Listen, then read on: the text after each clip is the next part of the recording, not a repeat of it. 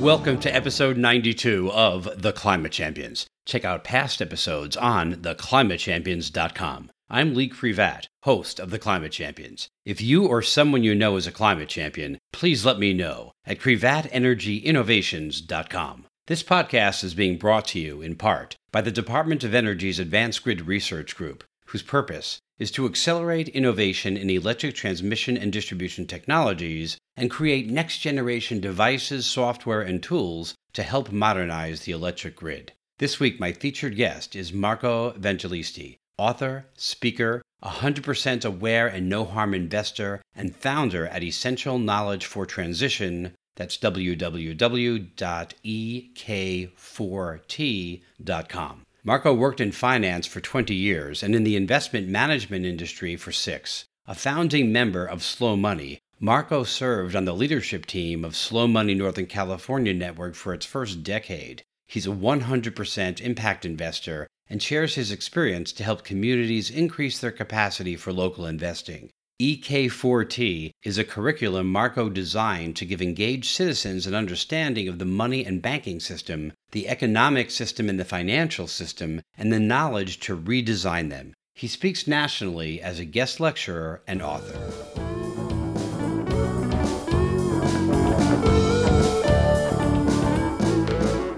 Welcome to the Climate Champions. I'm Lee Krivat, and I'm here with Marco Vangelisti, author, speaker, 100% aware and no harm investor, and founder at Essential Knowledge for Transition. Marco, welcome to the Climate Champions. Thank you, Lee, for having me. With regards to climate change, what was your motivational moment that made you realize you had to do something about it? Well, I was working about 11 years ago for an investment management firm and it was a very well respected, well managed investment management firm. And I was part of a team managing $20 billion in emerging markets equities. And the interesting thing about this firm is that most of their clients were foundations and endowments, including a number of environmental foundations. And we were quant. So we were building quantitative models, build portfolios, investing in all 21 or 25 stock markets in emerging markets around the world. So we're not paying too much attention to the individual names. But one year, we were doing so well that I asked myself, how do we get such a fantastic return? Our clients loved us, by the way. And I found out that some of the best performing stocks in the portfolio were palm oil companies in Malaysia that had destroyed tens of thousands of acres of rainforest, which was the habitat of the orangutan, and planted a monocrop of palm oil plants. And in fact, the reason why they did so well that year is because they also earned a lot of carbon credits because they planted trees. That was kind of my moment when I realized, you know, I've been a passionate environmentalist and I even contributed to some of the foundations, environmental foundations, for whom we were managing money. And I was finding myself in my professional capacity managing that same money and investing in companies that were destroying the habitat of the orangutan destroying the habitat that those foundations were created to protect. That was the disconnect that led me to leave the financial industry. And I think there's a big disconnect nowadays between climate change and investing. People don't really connect the dots, don't understand that there is a, most of the time, a very strong connection between what our money is doing out there and the problems we see in the world, including climate change. What drives you? Why is climate change personally important to you? Well, I, I do care for us earthlings being around for a little bit longer than just a generation or two. And climate change is really an existential challenge for us. It's so amazing. The more you learn about nature and how this life on Earth evolved, and the more you're marveling at the complexity of the system that found a balance between the incident solar radiation that we received every day from the sun, which is about 342 watts per square meter per day. That's the energy we get. And there was a perfect balance between that and the amount of energy we were re radiating out, which is at the time before the Industrial Revolution, 342 watts per square meter. But what we've done really is we messed up the carbon pools in the world. And there are three main carbon pools there is carbon in the soil, there is carbon in the ocean and there is carbon in the air. And so we've taken carbon from the ground and put it up in the air, which in part got absorbed by the ocean. And we, I think, didn't quite understand the implications of this, especially deforestation, the way we manage land, and so on. I came to it probably through regenerative agriculture and my activity with Slow Money, which is a movement that tries to move money from Wall Street to your local economy with the ultimate goal of restoring the fertility of the soil. The fertility of the soil will be key to solving and addressing the problem of climate change. When you meet people that don't understand what the three pools are, what climate change is, or doesn't believe the data, how do you convince them otherwise? Well, it's fascinating that in this country, for example, climate change seems to be a political issue. Wearing a mask is a political issue. Wearing a mask is a political issue. And what they found is that when you're living in a society that is belief based, right, whether the belief is politically motivated or an identity issue, then facts are not going to change the other person's mind.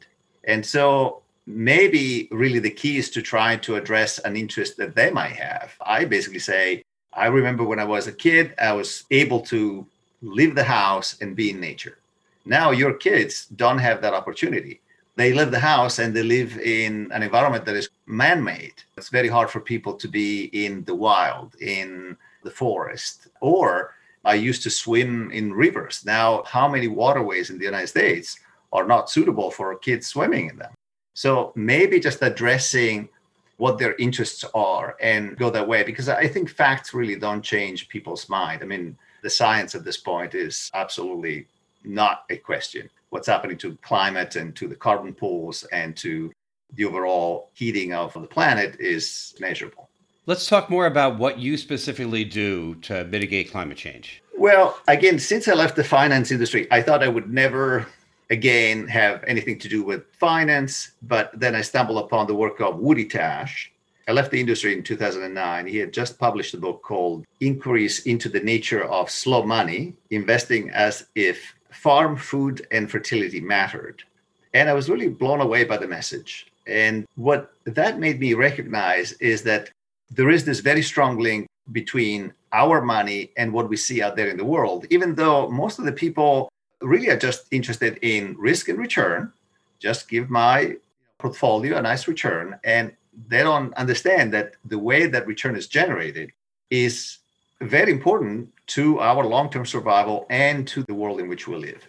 That's what I've been doing since 2009, really, is trying to educate people about the importance of paying attention to what their investments are doing out there. And if they care about climate change, it's not just fossil fuel companies. Let me give you an example now we have ESG funds or socially responsible funds. Most of them screen out, let's say, fossil fuel companies. Cool.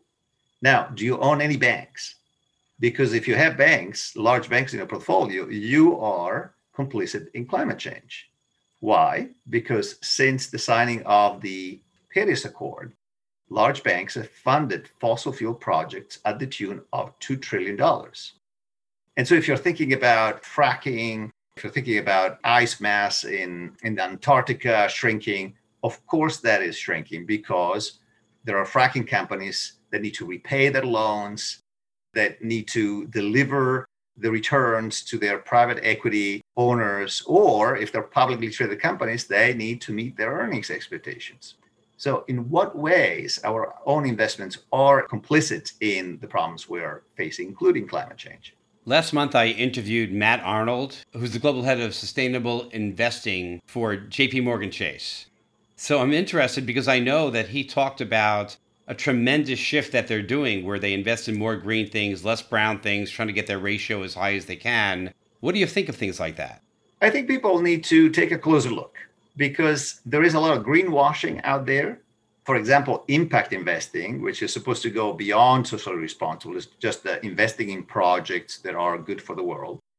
And you could say, well, if people are interested in global warming, climate change, maybe a solar installation or wind installation could be really cool. That could be an interesting impact investment. Some of the big players, including the one that you mentioned, are offering their clients impact investments all over the world. Well, I know of a number of these impact investments that, for example, in Mexico, where they displaced indigenous populations that provide no benefits to the local population, but they have this beautiful solar array that generates power, right? So it's not just what you're investing in, but also how that is implemented. And so that's why I like the concept of no harm investing, which is first make sure that you're not doing harm with your investments. And that's actually a harder thing to find out and ensure than you think because even things that are labeled as impact or good for the environment you know might not necessarily be so. It sounds like it's very difficult because if you're focusing on climate change so you're happy that solar is getting built but you're destroying habitat you're not doing no harm. So it's difficult to find projects that in every way you measure them are no harm. Are you familiar with the work of walter Jehne from australia amazing work he's a soil biologist that has been taking a much broader view at climate change. And we are focusing on CO2, for example. And CO2 is a greenhouse gas, of course. Because of the greenhouse gases, we re-radiate back, you know, only 339 watts per square meter per day into the atmosphere. So there is an imbalance of three watts per square meter that we have to deal with. But a couple of things we need to realize. First, that CO2 only represents 20% of the greenhouse gases. 60% of them are vapor hazes, and they're generating usually around small particles of soil that are airborne. And so once you have vapor hazes, you have 60% of the greenhouse gases in the atmosphere. So those are even more important than CO2, for example. And so the idea is how do you deal with those water hazes? One way to do that is to try to aggregate them into first albedo clouds and then rain. The albedo clouds, for example, reflect 120 watts per square meter per day back into the atmosphere. Right. So those are very important. And more interestingly than, than that, the albedo clouds then can form raindrops and bring water down into the ground. And there are basically three rain nuclei that exist to create raindrops out of albedo clouds. And one are salt particles, usually due to wave activities. The other one are ice crystals. They're usually uh, generated at high latitude or high altitude. But the most important rain nuclei are biophilic microbes that hitch a ride to the upper atmosphere through the transpiration of plants. And so the most important way of dealing with climate change is basically to clear up the skies through the transpiration of plants. And the other thing that is happening is that the transpiration itself is transferring heat from the ground up to the upper atmosphere. And not only that, but plants are also great carbon pumps that take CO2 and put it back into the ground where it belongs. So this might seem a little bit complicated, and I wrote a blog about his work, and maybe we can provide that because you know I might have not done complete justice to it. But the, the idea is that, for example, conventional agriculture is responsible for a lot of the greenhouse gases out there because they till the soil. And that creates basically soil particle that then create this vapor hazes that represent 60% of the greenhouse gases that we're, we're dealing with. So long story short, the way we manage land, the way we invest money in agriculture has a very large impact on climate change. And the way we invest also creates the conditions for this problem to become worse. So I was nervous about our discussion because I know that you believe the market's going to crash, I think, and we, I want to get to that at least a little bit. But now you're making me more nervous because at least CO2 is something we have a good handle on how we might deal with it. And it's just a question of whether we're willing to make the effort. Now you're talking about things that I think are a little bit harder. So I'm not going to sleep well tonight. Thank you very much. It's actually it's the other way around. Okay. It's the other way around. So if you think about this, first of all, we're not going to die of CO2. CO2 concentration in, in the air is not lethal to humans until 10,000 parts per million. The only problem with CO2 is that it represents a gas that is part of this greenhouse gas problem, but it's a minority of it. It's only 20%. And we can handle the majority of the greenhouse gases in different ways by managing the hydrological cycle. And the way to do that is to enlist plants in two jobs. One is taking carbon out of the atmosphere and put it back into the, the ground. But most importantly, they are a natural air conditioning system.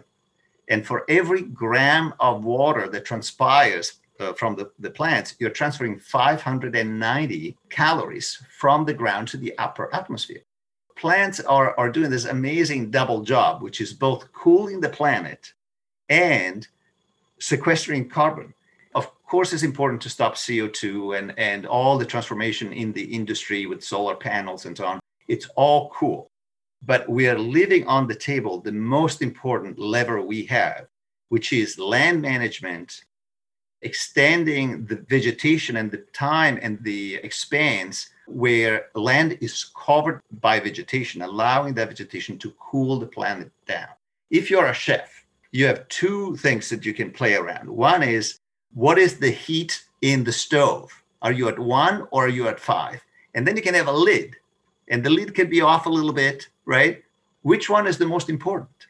Is the lid or is how much heat do you have under the pot, right? It's the heat the heat is the most important. Well, you can cool down the planet using forestation and vegetation and transpiration of plants. And that is way more effective than just worrying about the lid and whether it's 60% or 70%. Of course, it's important. CO2 only mediates 5% of all the energy in the atmosphere. 95% of that is mediated by the hydrological cycle. And just getting that, we could do that. So that's the amazing thing about the work of Walter Jehne is actually extremely helpful and hopeful because frankly we're going to go to 500 parts per million of co2 we're going to go probably to 600 before we complete the process of rebalancing these carbon pools. It might take 100 years. Our job is to manage the energy the extra energy that we have in the atmosphere and that can be managed much more effectively by the way we deal with land with the vegetation and so on. So deforestation right now should be a crime against humanity because we need to expand the area that is vegetated around the world if we want to deal with climate change. A year and a half ago or so, I interviewed Harold Newman, who talked about the Harnessing Plants initiative at the Salk Institute. And what they're doing is they're putting a cork substance by modifying DNA into the roots of the plants so that they will sequester more carbon in their root system. So when you pull them out, it'll leave more carbon in there. They think they could double the amount of impact plants make. What do you think about that? Okay, I'm looking at 3.4 billion years of R&D on this planet, and we humans think that they can outdo that. I mean, really? Do you think that it's like we can get plants to do? I mean, it's like all, all we have to do is is not to destroy the work that nature is already doing stopping deforestation would be much better than increasing the ability, even assuming that we can do that. So let's assume that yes, we can genetically modify plants so that they sequester a little bit more carbon. How much can we scale that? Wouldn't it be easier to simply say, let's stop deforestation and allow the plants to do the work that they're doing so well? I'm with you. I would love to stop deforestation. Don't get me wrong. Right. But a common theme on the Climate Champions is talking about and discussing whether people are capable of change or how much change they're capable of. And one thing that the Salk Institute solution has going for it, it doesn't require much change. Here's different seeds to use to grow your soybean crop, for example. Whereas what you're talking about means there are winners and losers. People have to change what they're accustomed to. That's a lot harder to do. Actually, it turns out David Montgomery is a professor that wrote Growing a Revolution. He is a geologist, married a biologist, and they've written a number of really fabulous books. I mean, he wrote Dirt, the decline of civilization, stuff like that, saying that every time we start tilling and destroying the land, then civilization fall. And then after, you know, a thousand years, nature has rebuilt the fertility and we redo the cycle again. And then a couple of years ago, he came out with The Hidden Half of Nature, which is an amazing book about how plants work with the biome and the rhizome in the soil and how a lot of the sugars, plants do amazing things. They take solar energy and turn it into sugars and food for everybody. And between uh, 30 and 60% of that sugar that they can capture and make just by taking in the solar energy, they give out. They feed their microbes in the soil, which then provide other nutrients. And there is a, an interesting symbiotic relationship there. And so, what he wrote recently is this growing a revolution showing that no till agriculture and regenerative agriculture not only has all the climate benefits you imagine, but is more profitable. If you go to Kansas, you can look at the trucks and you can look at the tractors and so on. The shiny new ones are of the people that are doing regenerative agriculture. At this point, we are keeping up an old, very damaging system of agriculture through subsidies. We are collectively keeping alive this old, wrong way of doing things that is also very damaging from the climate that wouldn't be economically viable if we didn't subsidize it it's not like oh you are forcing people to do something different. No if you take away for example the agricultural subsidies and just let there be a playing field what you would see is that regenerative agriculture would win because it requires less inputs right? Less fertilizers less pesticides less tilling you should probably have Gabe Brown on your podcast. Uh, and I don't know if you've uh, come across it. He's, he's amazing. He's a farmer, you know, traditional guy that at a certain point he went to uh, a regenerative agriculture workshop because he just wanted his wife to shut up because his wife kept saying, you should go to this thing. So he went and then he said, oh my goodness, let me try. And now 13 years later, 14 years later, he went from 1% of carbon content in his uh, soil to 11% he has a tremendously profitable operation. He's doing better than all his neighbors. And basically, he has adopted what is called conservation agriculture or no till agriculture and so on. Nature works much better when you ally yourself with her than when you try to force her. And so, all this kind of technological solution and genetically modified thing, I'm skeptical because I'm thinking nature had 3.4 billion years to do R&D and who are we in a couple of centuries to to beat that i really got you going yeah and i'm usually talking about something else but I, as you can see i'm very passionate about this I love it. I love it. Do you want to talk about market crash at all? You know, I have a course, and part of the, the curriculum is to understand the extent to which markets are manipulated. And that if you look at the past 20 years, and you see the returns of the financial markets in the past 20 years, and you think you're going to see the same in the next 20 years, you're going to be disappointed. And I can make the case for that. I cannot tell you when the crash is going to happen, but I can give a sense for the extent of the manipulations of financial markets. I would love to hear a little bit about it. One thing I want to say about the markets is, in my view, financial markets are factory of regrets. So it doesn't matter what you do, you could have done better you could have lost less. You could have bought Tesla or more of it, or Bitcoin two weeks earlier or two weeks later. Or, right? I mean, it's like you're, you're singing my tune, man. You're exactly. singing my tune. so I've been out of the markets for a long time, not so much because it wasn't a financial decision, it was a moral decision. I didn't know what large corporations were doing. And every time I would take a closer look, I would find something that I did not agree with. But one thing that people need to understand is that, especially in 2020, we've seen kind of a decoupling of financial markets from the economic reality. What's going on with that? The economy cratered, uh, unemployment went up, and everything got just standstill. But financial markets, you know, have done very well. Thank you very much. Now, what is behind that? Now, behind that is, among other things, heroic liquidity maneuvers by the Federal Reserve. And what a lot of people don't know is that when the Federal Reserve buys anything, it just creates the money to buy it. So historically, the Federal Reserve has bought treasury bills and treasury bonds, but in 2008 started buying mortgage-backed securities, just private securities created by Wall Street. And in March and April of last year, 2020, they started buying ETFs, bonds, corporate bonds, and so on. Now, they expanded their balance sheet by $3 trillion to intervene in the financial markets. And, you know, we throw around trillion dollars here and there, and people might not really understand what it means. But just to put that in context, would you like to guess what would be the amount necessary to buy all farmland in the United States? No, but I'm very excited to have you tell me. $2.7 trillion. So the Federal Reserve created $3 trillion to prop up financial markets, an amount that would have been sufficient to buy all farmland in the United States. Now, the question is do you think financial markets are a little bit manipulated? And of course, you can then respond to this in two ways. One is with the theory that there is now the Fed put, which basically means the Fed now stands ready to expand its balance sheet and intervene in financial markets as soon as they go down, in which case there is no downside risk and we can be happy with our 401ks going up forever. Or that the financial markets are so out of line with reality that at a certain point they have to realign with it, meaning they have to decline by a lot. The problem is that it's very hard to tell the timing.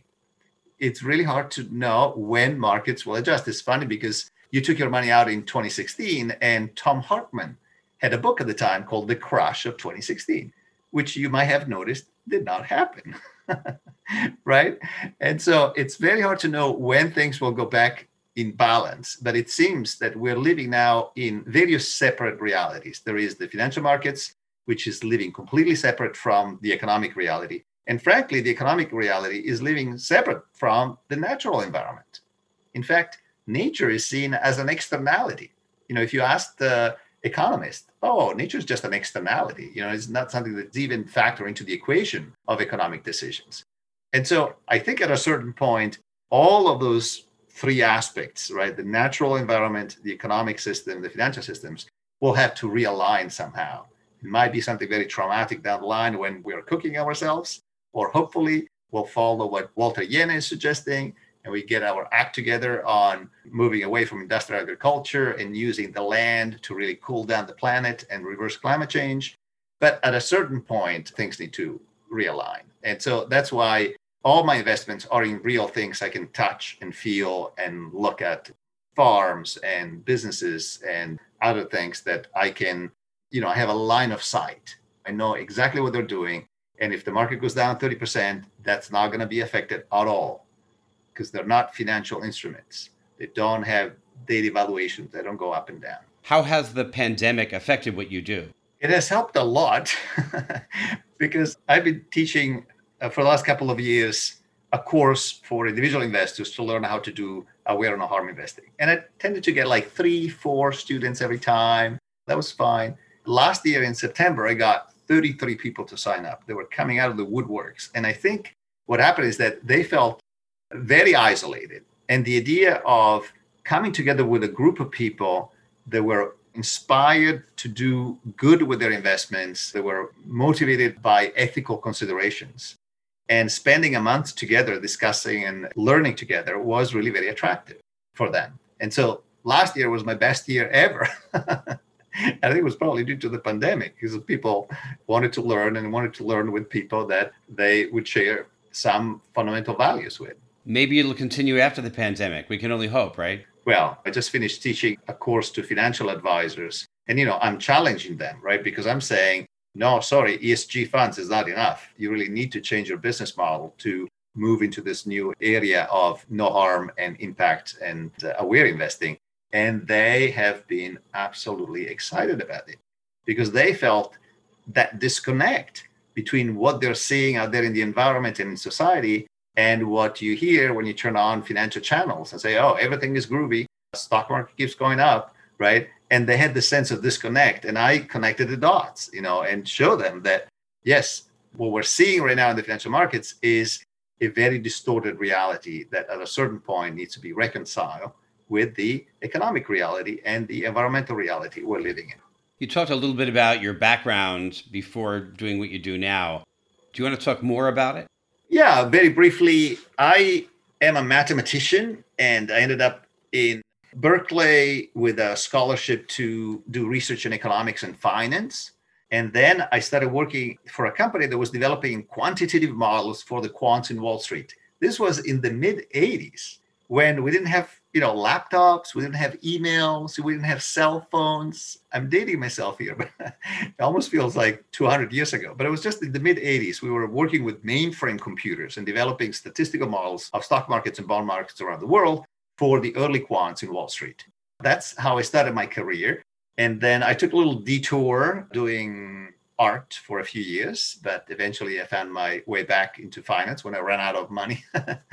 and I was part of this team managing this $20 billion in emerging markets equities. And it was a fascinating journey because mathematics abstract from reality. You can think of mathematics as the ultimate abstraction, but finance also extract from reality. And when you're extracting from reality, you're simplifying it and you're doing a certain valence to it because you're losing the whole story it all boils down to numbers. It all boils down to returns or financial numbers or uh, you know market data. But there is a whole reality behind investments, and that has been basically the awakening for me when I realized what we were doing, destroying the forest in Borneo on behalf of environmental foundations, and when I met Woody Tasch and learned about slow money and so on. So what I have been doing in the last really decade is trying to democratize my understanding of the large systems, money banking, economics, and finance, because a lot of people, regular folks, feel intimidated by those subjects. And I think people need to know how those systems work because we might need to transform them if we want to be around for a while. And so that's part of the work I've been doing. Can you talk about your biggest setback? I would say the, the toughest setback for me was realizing, you know, I was very proud of having found a way to use my quantitative skills. You know, if you're a mathematician, I would have loved to teach, but somehow I didn't get into that. But finding real life application of quantitative techniques is a joy. And the biggest setback is when I realized the skills I had developed were helping an industry that I believed was very damaging to society and to the environment. That was the major setback for me. And I had to leave a very well paid job. I don't know if you remember how the economy was in 2009. So leaving a very high paid job at the time was not easy, but I had to do it. So that was my major setback is the frustration of seeing my quantitative skills being used and I I was deploying them, right, uh, for an industry that I realized was very damaging. And I believe that finance is mostly extractive, not all of it, but a lot of, uh, you know, a lot of the returns are paid by somebody else, including the forest in the Borneo, workers, communities of color, and so on. And so that's the setback is now I'm not using my quantitative skills very much. I'm interested in the full story, not what can be reduced to just numbers. What's your biggest success? My biggest success is now in the last year or so seeing the response to what i've been trying to teach in the last 10 years and before then it was a very lonely campaign you know i would say it's important to pay attention to what our investments are doing and i would maybe i'm i don't know how to run a business but i was uh, not really seeing any traction and the last year i see so much interest now for this topic that i think I'm very excited, frankly. I think you could have also used your biggest setback as your biggest success, realizing that your path wasn't the path that sang to you and moving in a different direction. And I would say I've been lucky because I found early on a sense of enough. And, you know, having worked in finance, it's very easy to get very used to a pretty extravagant lifestyle and my lifestyle really hasn't changed since I was a student. I mean, I still live in a small place. I like living in cottages. I don't own a car. I have a scooter. I live a very simple lifestyle. And I've lived that when I was making a lot of money and zero money as an artist. I really didn't change. But that gave me tremendous freedom in terms of deciding how I would use my time. And that's, I think, in my view, something that I feel very proud of. Can you talk about your vision of climate change over the next 20, 30, 40 years? How are we going to do? Well, I have an even bigger project, which is the Great Turning. Have you heard about the Great Turning? Tell me about it. Is the shift in society and all its institutions required to bring about an environmentally regenerative, socially just, and spiritually fulfilling human presence on planet Earth. That's the project I've been working on full time for the last 10 years. And so when we're talking about changing institutions, society and all its institutions, what are the institutions that we need to change? Education, politics, culture, but also the financial system, the money banking system, the economic system. And I've been focusing in the last couple of years on the financial system because I recognize that as key. So it's not just climate change, it's also social harmony, it's fairness and equity. And sure, climate change is part of it because if you take care of the natural environment, you will take care of climate change. And in my view, preserving the integrity and the health of the natural systems is a very important task. Are we going to make it? So there is an interesting quote by Maimonides. He said, Hope is the belief in the plausibility of the possible as opposed to the necessity of the probable. So it's probable we're not going to make it.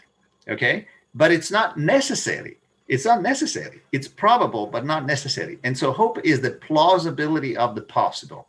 And the possible is the great journey, and it is completely within our ability to do so. But we have to disenthrall ourselves from, for example, the financial markets and the idea that our health is measured by our checking account alone and not by the relationship we establish with people, the quality of the environment in which we live, and the quality of the economy in which we're operating instead of just judging by money, there are other things we need to focus on. Yeah. So, has the pandemic changed your vision of the future? I guess I don't think so. Turning, turning. I was really hoping that we would understand how much we are related to each other, how important it is to take care of the least of us. And I don't think we really learned the lesson, unfortunately. We would call the essential workers heroes, we would give them hero space for a little bit, and then know, for example, Albertson, you know, had the hero pay until May of last year, and then they used the money to buy back their shares. So they boost their stock price instead of taking care of the people that were delivering goods and they were working in their shops and so on. So that was my hope that the pandemic would make us realize how important it is to take care of the least among us. And I'm not sure, although I see the Biden administration seems to be oriented towards that idea of trying to improve the conditions for everybody in this country. So I am hopeful that at least for the next four years, we're going to see some significant changes in the way we operate as a society. When you say you hope for that change and that you didn't get it, I think you did get it more than you know. I think we got it more than we know. Maybe Albertsons didn't get it. But there are a lot of people now that are very dedicated to doing things differently. I know so many people that have a much deeper focus on other people and what they can do, not only for no harm, but to do good. Mm-hmm. So I think I think your hope is alive. I just think that businesses maybe haven't completely changed, but I think a lot of people have. Hmm. Okay. I am almost pathologically optimist, but I'm also a realist. So I look at the data and I look at what's going on, and it's challenging. But I also know that there is the possibility for transformation. That's what I've been working in the last 10 years. And so that's what I do. What's one piece of advice you can give to people that want to help? Look at what your money's doing out there. I mean, that would be the, the advice is like make sure that your money is not participating in the problems you want to see solved. And it's as simple as that. I mean, can you imagine an environmental foundation using its money to destroy the forest in the Borneo when their name is all about preserving habitats? Did they understand they were doing that? Well, you see, environmental foundations are divided in two groups. There is the investment group that is managing the money, trying to grow it, and fund with a 5% every year the operations of the program office. They're giving the money away. So the guy was doing his job. He was growing the assets of the foundation and he picked the best managers in town. We were it. But this lack of connection between what our money is doing out there and our values is really the key that we need to transform. And in fact, if we were to do that, it would be transformational on a societal level. And we don't have to wait for the government to do it. It's your money. You can do whatever you want with it.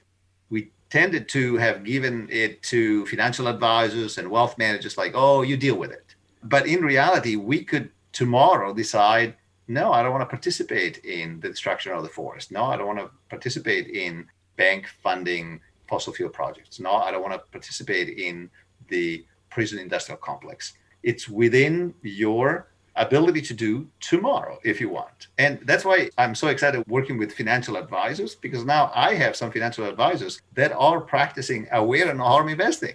And so the people that don't want to manage their own money, they can actually now, I finally, after 10 years, I can point them to some financial advisors that are practicing aware and harm investing, which is transformational. Excellent. Is there anything else you want to say? If people are interested in climate change, they need to look at the work of Walter Jehne and I can give you a link to the blog that I wrote about his work. And also, if people are curious to learn more about the aware and no harm investing thing, they can attend my course called Towards Aware No Harm Investing. I can even do a little code for you so that your network will have a discount. And otherwise, keep up the good work. I'm sure our paths will cross again. I hope they do. And on that note, I'm going to wrap this up with a wrap.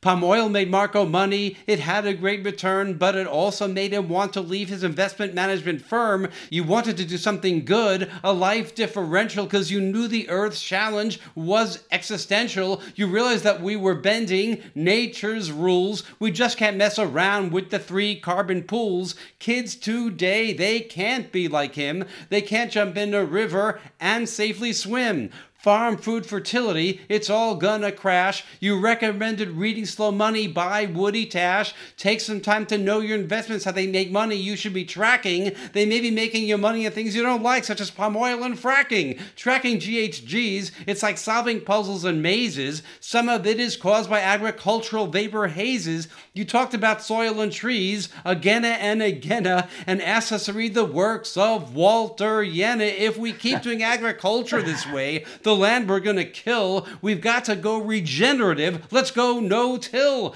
3.4 million years of Mother Nature's R&D. There's no way we're going to improve the DNA of a tree. From stock investment, you've convinced me to take a vacation because of the risk created by federal market manipulation. If you want to invest responsibly, you've got to learn to do it right. We've got to take your class and learn about line of sight. Living a simple life, it's just not that tough. You've just got to develop a sense of enough. Whoa, that was very. Did you write that while we were talking?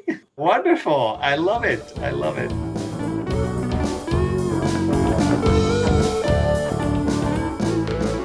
Since having Marco on my podcast, I've been trying to be more aware and to figure out how to move my money into more impactful investing. It is not easy, it's very difficult to have a complete line of sight into what my money is being used for. I definitely need to take his class. If you're interested in taking the class as well, head over to ek4t.com. He has courses listed under the What We Do tab with a workshop that's starting in September. And under his Resources tab are some great blogs. If you have comments or questions about the podcast, visit my website at crevatenergyinnovations.com and drop me an email. I would love to hear from you. And if you're enjoying the Climate Champions podcast series, please subscribe. Rate it five stars if you're an Apple user, and tell your climate concerned friends about it. Marco was able to walk away from a high paying investment firm by developing a sense of enough and being motivated to lead our transition to 100% no harm investing, helping to mitigate climate change.